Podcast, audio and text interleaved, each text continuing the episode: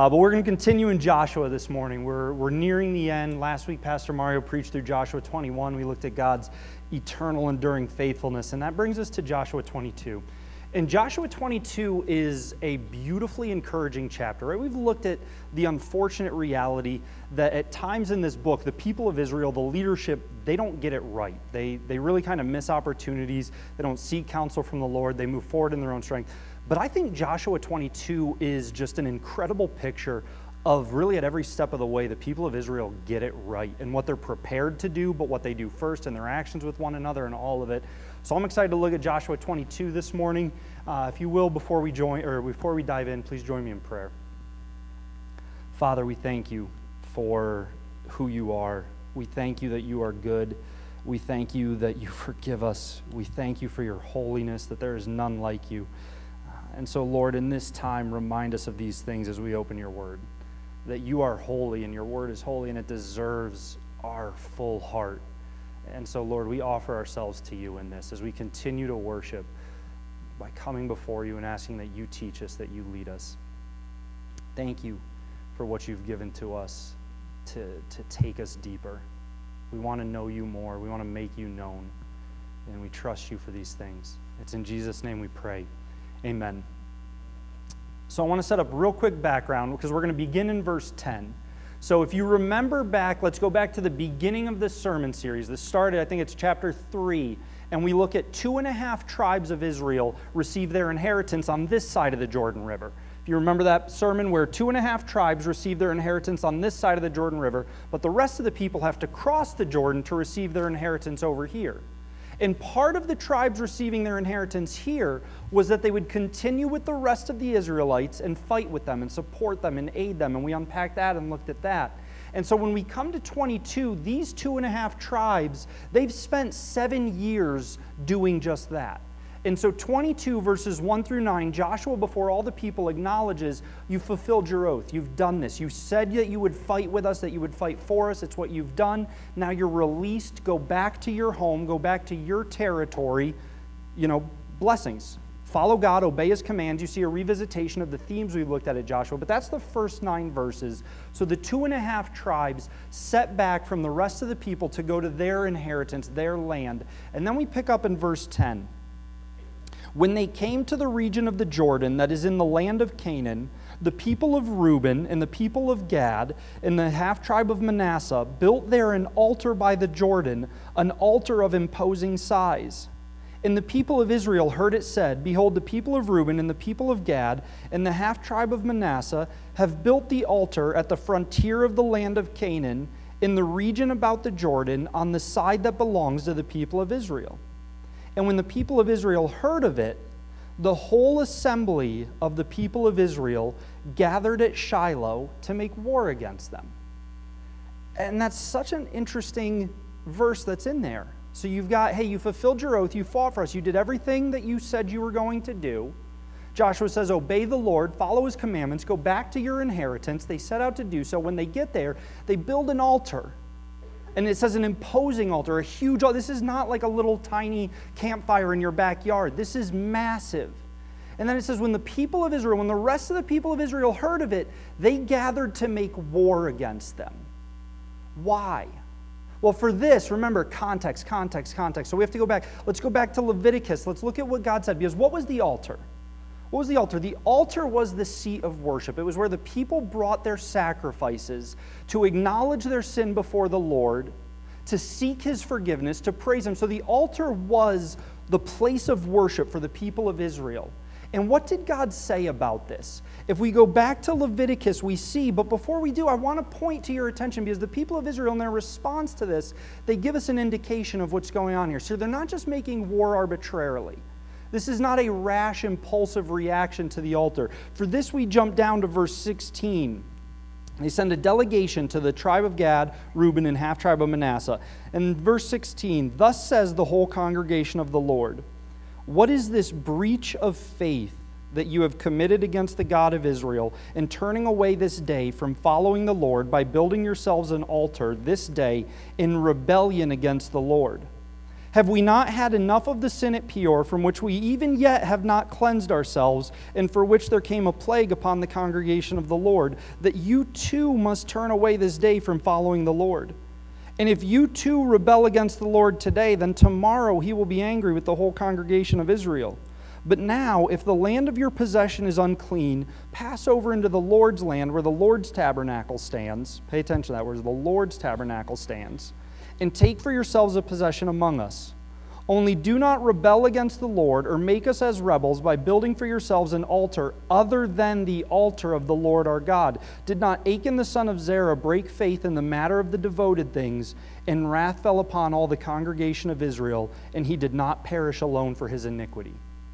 There were details in that response that point us back to Leviticus, that point us back to earlier chapters in Joshua, that realize why this is such a big deal that the people take so seriously. See, in Leviticus 17, 8 through 9, as God is setting forth the patterns, the established holy patterns of worship, he says, And you shall say to them, Any one of the house of Israel, or of the strangers who sojourn among them, who offers a burnt offering or sacrifice, and does not bring it to the entrance of the tent of meeting to offer it to the Lord, that man shall be cut off from his people. When God was establishing the holiness of worship, He said, This is the tabernacle, this is the altar that is consecrated for my sake, for my name, for holiness. If you break this, you're cut off from the people. There are consequences to it. And then why do they reference Achan? What did we look at in the story of Achan as we worked through Joshua? We looked at God said, hey, the things in Jericho, they are devoted for destruction. They are devoted for my holiness. They are set apart from you. You are not to claim the things that are set aside for me. Achan did it. He desecrated what was consecrated, and that brought sin out on the people, or that, that brought sin to the people, and it brought consequence on the people, the breaking of God's consecration. You have the same pattern potentially here. The rest of the tribes of Israel see the behavior of these two and a half tribes and they see, oh no, is this that same pattern of seeing what God has consecrated as holy and breaking that pattern?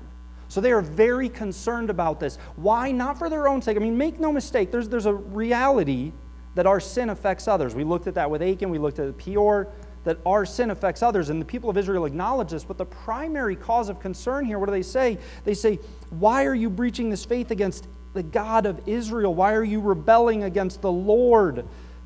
Don't take for yourselves what is holy for God and make it your own. Come into God's land, worship at God's tabernacle. Their concern is for the holiness of the Lord, the sanctity of worship. Francis Schaeffer, writing about it, summarized it at this they thought the holiness of God was being threatened. So these men said, The holiness of God demands no compromise. And then Francis Schaeffer goes on to say, I would to God that the church of the 20th century would learn this lesson. The holiness of the God who exists demands that there be no compromise in the area of truth. And if Francis Schaeffer could say that about the church of the 20th century, the 1900s, man, I got to imagine he could say that about the church of the 21st century that there can be no compromise in the area of truth when it comes to the holiness of God. And I want to use, because here's the thing we hear a lot about unity. And make no mistake, unity is a beautiful thing. We're going to look at it. But in order to have real unity that means something, you need truth. Double trouble twins up here. A perfect a perfect, my dad and his twin brother are here, so I get to have a little fun with them because growing up a pastor's kid, pastors have kids just so they have a sermon illustration. Like I, that was my lesson growing up. A perfect baseball season ends in what team winning the World Series? Pittsburgh Pirates. Joe, a perfect baseball season ends in what team winning the World Series? Cleveland Indians. Where's Troy? Oh, he's back in the kids' wing. Troy would tell you that a perfect baseball season ends exactly the way that this baseball season ended with the Atlanta Braves winning the World Series. Could you say that these two and Joe and Troy are united in their baseball fandom? No. Because they want a different purpose, they want a different outcome, they believe in different things. And that scene, you know, that's haha, fun baseball. But now let's take this to a more serious nature. What is the purpose of your life? What is the purpose of my life? What is the meaning of everything? Where does truth come from? Who defines right and wrong? Well, if I disagree with you on these things, then you and I can't be united. If I say there are multiple ways to heaven and you say there's one way to heaven, Jesus, we can't say that we're united in our eternal opinion. We're not united in our definition of truth. And make no mistake, what have we said about Scripture? That everything points to Jesus. We did that the sermon where we went through every book of the Bible and it all points to Jesus. So, as you look at this idea of disunity, what the people were prepared to divide over, they were prepared to divide over the sanctity of truth. And that's where we need to be because when you look at Scripture, you see that apart from truth, there is no real unity. Consider these verses Hebrews 4 2. For good news came to us just as to them, but the message they heard did not benefit them because they were not united by faith with those who listened. Let's jump to Ephesians, talking about the church in Ephesians 4, starting in verse 11. And he, God, Jesus, he gave the apostles, the prophets, the evangelists, the shepherds, and teachers to equip the saints for the work of ministry, for building up the body of Christ, until we all attain to the unity of the faith and of the knowledge of the Son of God, to mature manhood, to the measure of the stature of the fullness of Christ, so that we may no longer be children tossed to and fro by the waves and carried about by every wind of doctrine, by human cunning, by craftiness and deceitful schemes. Rather, speaking the truth in love, we are to grow up in every way into Him who is the head, into Christ, from whom the whole body, joined and held together by every joint with which it is equipped, when each part is working properly, makes the body grow so that it builds itself up in love. What did it say? That unity is the unity of the knowledge of Jesus. You remove Jesus, you remove the truth of Christ, and unity is nothing more than a facade. It's a sham that may last for a little bit, right? They could at least be united in saying, hey, we're happy for the baseball season to be here. But the moment the pirates and the Indians meet and the Indians beat the pirates and eliminate them, or the pirates beat more likely, the pirates beat the Indians and eliminate them, they're no longer united. So their unity, which was not centered in a truth of purpose, in a unity of heart, in a unity of what really is true, falls apart. We see this in Scripture. Consider John 17. When you think about this idea of unity, especially in modern conversations in the evangelical church across America, everybody goes to John 17. And it's a beautiful prayer. It's the high priestly prayer. It's the prayer of unity that Jesus gives for his apostles. But what does he say in that prayer of unity? John 17, 17 through 19. Sanctify them in the truth. Your word is truth. As you have sent me into the world, so I sent them into the world. And for their sake I consecrate myself, that they may also be sanctified in truth. Sanctification, being set apart from sin for the holiness of God, requires truth. And side note, what happens before Jesus prays this prayer of unity? Back up to John 13, 21 through 30, Jesus dismisses Judas from the group. Jesus had three years to spend with this group. I don't think it's insignificant that he didn't pray for this prayer of unity and sanctification until Judas had departed the group. If we don't have truth, we don't have real unity. And so these people of Israel are faced with this okay, we have now been divided by what is true worship, what is right and proper holy worship. That's worth dividing over because in order to be unified, we've got to be unified in truth. And make no mistake, lest you think I'm belaboring this, lest we think that, well, is it really that big of a deal?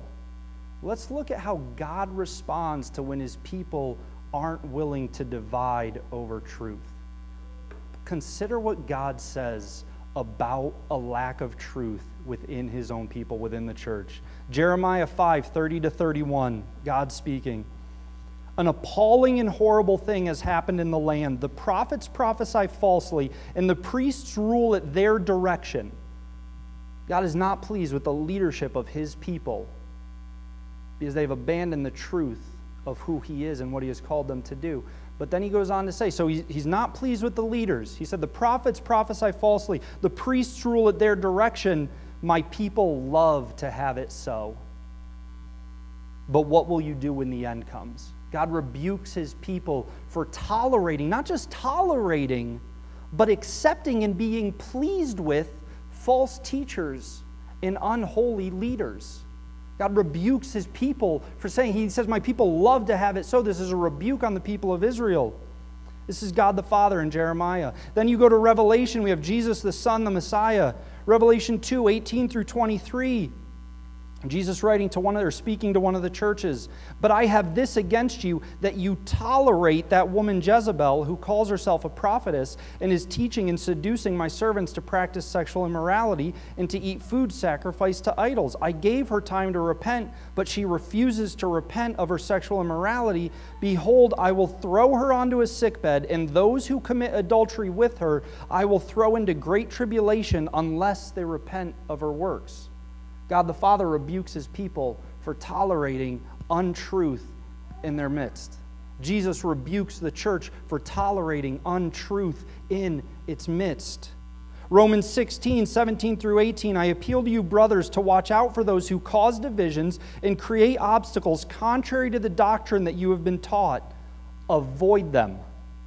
For such persons do not serve our Lord Christ, but their own appetites, and by smooth talk and flattery they deceive the hearts of the naive.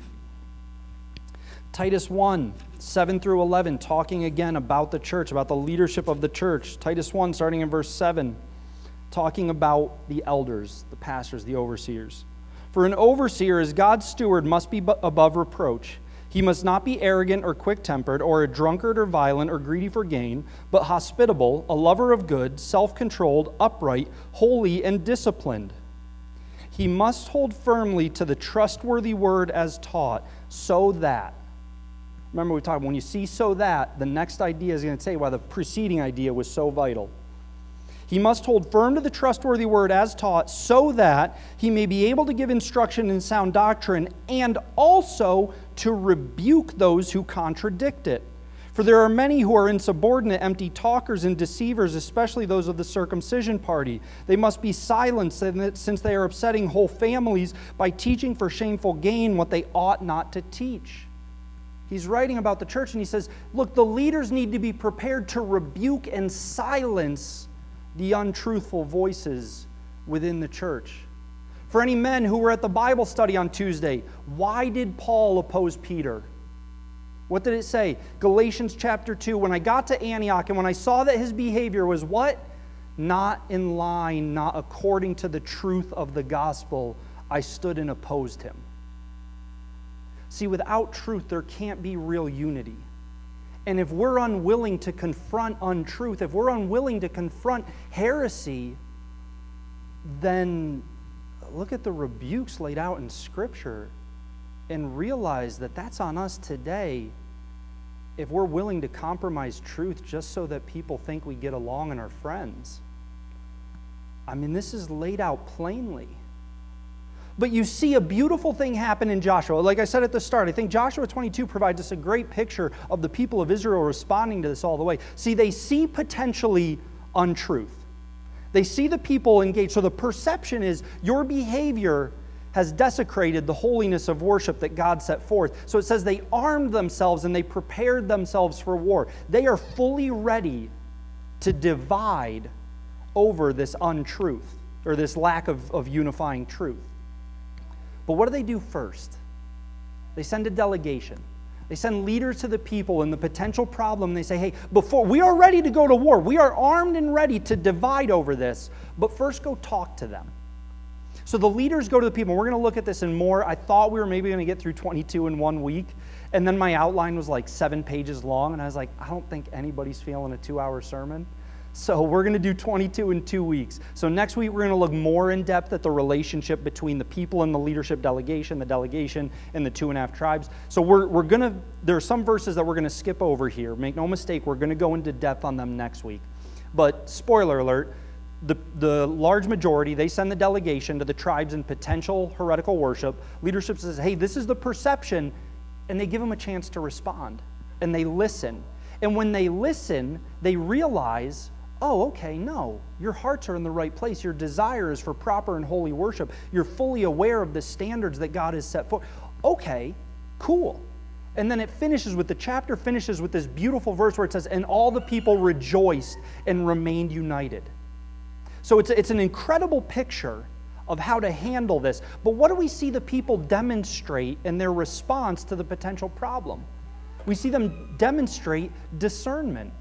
And this is a word that we use a lot, but I want to make sure we really understand biblical discernment with this idea of what divides us, what unites us. So, the Hebrew word for discernment can be translated as discernment, understanding, skill, and what it means is to make distinction. It means to identify two separate things. Look at these verses. This is Deuteronomy 113. Choose for your tribes wise understanding, there's that Hebrew word Choose for your tribes wise, understanding, and experienced men, and I will appoint them as your heads. And when you go on to read the rest of Deuteronomy 1, you realize he's talking about, Moses is talking about, he's going to appoint people to judge disputes among the people, to look at two options who are wise and discerning. These men are wise and discerning, they have understanding. They will look at two options that are distinct, and they will make a wise call between the two. Then you have 1 Kings 3 9. Give your servant, therefore, an understanding mind to govern your people, that I may discern between good and evil. One of the biblical scholars writing about, uh, Jay Adams, writing about discernment, this Hebrew word says it's related to the noun bayin, which means interval or space, and the preposition ben, which means between. So, in essence, this word means to separate things from one another at their point of difference in order to distinguish them. Then you look at the Greek word translated discern, which again means to distinguish, to judge, to make distinctions. It can also be translated as interpret, as settle. Matthew 16, 2 through 3, Jesus answered them. When it is evening, he's talking to the religious leaders. And he's saying, When it is evening, you say it will be fair weather, for the sky is red. And in the morning, it will be stormy today, for the sky is red and threatening. You know how to interpret that word interpret the appearance of the sky, but you cannot interpret the signs of the times. Acts 15 9, speaking about God, the Gentiles, and the Jews. And he made no distinction between us and them. He made no difference, no point of separation between us and them, having cleansed their hearts by faith.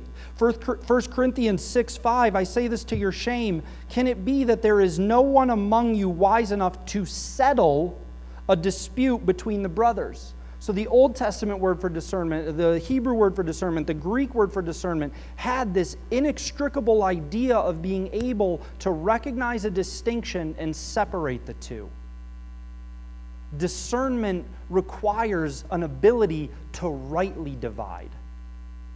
Division when it's immature, division when it's driven by personal preferences. You know, Joe came up here and he was in light colored jeans. I really think leadership should only wear dark colored jeans, so I'm going to go start my own church. That's inappropriate. That's not discernment. That's immature, self centered division. Joe looks at me and he says, Sam started talking about how there are multiple ways to heaven and Jesus didn't really have to die on the cross. No, Leanna, we're taking the kids and we're leaving the church. We're finding a new church. That is discernment. That is biblical division. That is holy division. That is what the people were prepared to do back in Joshua 22. So put it all together as you look at this idea of okay, the people were prepared to divide over the truth of holy worship. Because without truth, there can be no real unity, and they're ready to acknowledge this. But before they do so, they're patient, they're graceful, they extend the conversation to make sure. What verse summarizes all of this as you look at Joshua 22 with this whole biblical picture of discernment, of division, of unity? 1 Thessalonians 5 21 through 22. Test everything. Hold fast what is good, abstain from every form of evil. I mean, that verse is Joshua 22. It's beautiful. It's in Joshua 22, you see potential problem. Here's the truth. The truth God has commanded one altar, God has consecrated one altar, God has established what is holy and right worship. This is truth. Potential disagreement on what is truth. Okay, we're ready to divide. We are ready to let this divide us, to let this break our unity. But first, we're going to make sure we understand discernment. We're going to make sure that we can settle this rightly, that we, we have full, skillful understanding and comprehension of this situation. Oh, there's not a division of truth? Then the people can rejoice and move forward together. I mean, Joshua 22 is this beautiful lesson of how to handle division and truth within the church. And it's so encouraging to me because, like I said at the start, we've seen times where the people of Israel has got it wrong, but then you see where they get it right. And, and that's such a joy to me because I know at times I'm going to get it wrong. And I know at times you guys are going to get it wrong, and we're going to get it wrong corporately. But because of God, because of Jesus, the sanctifying, redeeming work of Jesus, the transforming work of Jesus, we can get it right when we submit to His Spirit, when we submit to the Holy Spirit. And it's beautiful to see the people of Joshua play this out in real time. And I think that is such a powerful lesson for us today. This question of, yeah, division is not preferred, right? I mean, Jesus prayed for unity. You see the Galatians and the Jews, or the, the Galatians, you see the Gentiles and the Jews unified in Christ. So our, our heart should be for unity. Our heart should be against discord and dissension. We should not want to have divides. But if truth has been abandoned, then we need to be prepared to divide. And that's what I want us to think about this week as we go through, right? I give, you know, sometimes I give five chapters, sometimes three chapters. This week there's seven chapters. It's still very manageable. But I want you to read 1st, 2nd, and 3rd John this week. Because these series of letters, First John especially, is really all about this is truth, this is untruth. You need to be able to recognize it, and you need to be willing to divide over it. And so read 1st, 2nd, and 3rd John, and then just ask yourself two questions. I'm going to be asking myself these questions. The elders are going to be asking ourselves these questions, right? We're all going to do this together. But as we consider this example set forth in Joshua 22, as we consider 1st, 2nd, and 3rd John, first I want us to ask ourselves are we people who desire peace? As we look at next week, there are multiple passages that talk about the importance of peace. In the Psalm or in the Proverbs, it says, "Better a peacemaker than a warrior who takes a city." So, are we people who desire peace? Are we people who pursue peace? Are we people who offer peace? Because I think you see this in the response of the Israelites to this potentially divisive issue.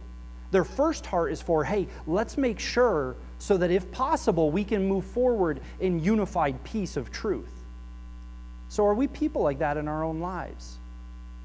The Bible also says, so far as it depends on you, live at peace with everyone. Do we follow this example from Joshua 22? But then do we follow the other example from verse 12 in Joshua 22? The people armed themselves and prepared themselves for war. And who were they preparing to go to war against? Their friends, who they had just spent seven years fighting with. And they're now ready to divide if those two and a half tribes have rejected and abandoned the truth of God's holiness.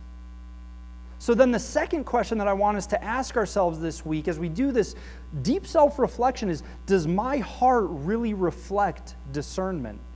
Am I willing to divide from untruth? And before we answer that quickly, before I'm tempted, before I say I'm tempted to answer that, of course I'm ready to divide over truth. Of course I don't want anything to do with, with heresy, with untruth. Okay, that's the answer. That's the, that's the easy first level answer.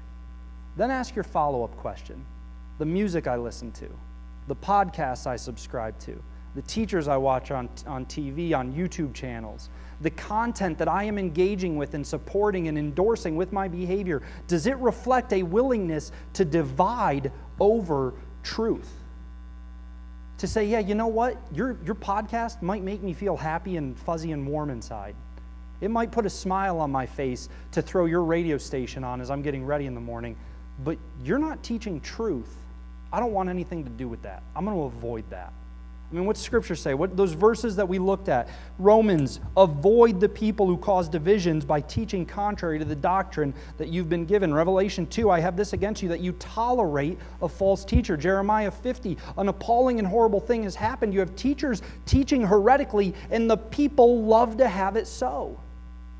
So, as we ask, are we willing to extend grace? Do we offer peace? Do we pursue peace? The flip side of that is if it really is a division of truth, are we ready to stand and fight for God's word, for God's standards of holiness?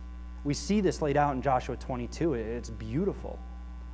And so then the prayer ideas, if, if you're growing in prayer and you're still like, okay, you know, maybe some ideas for prayer. Lord, sanctify me. Let's go back to Jesus' prayer in John 17. Sanctify me in truth.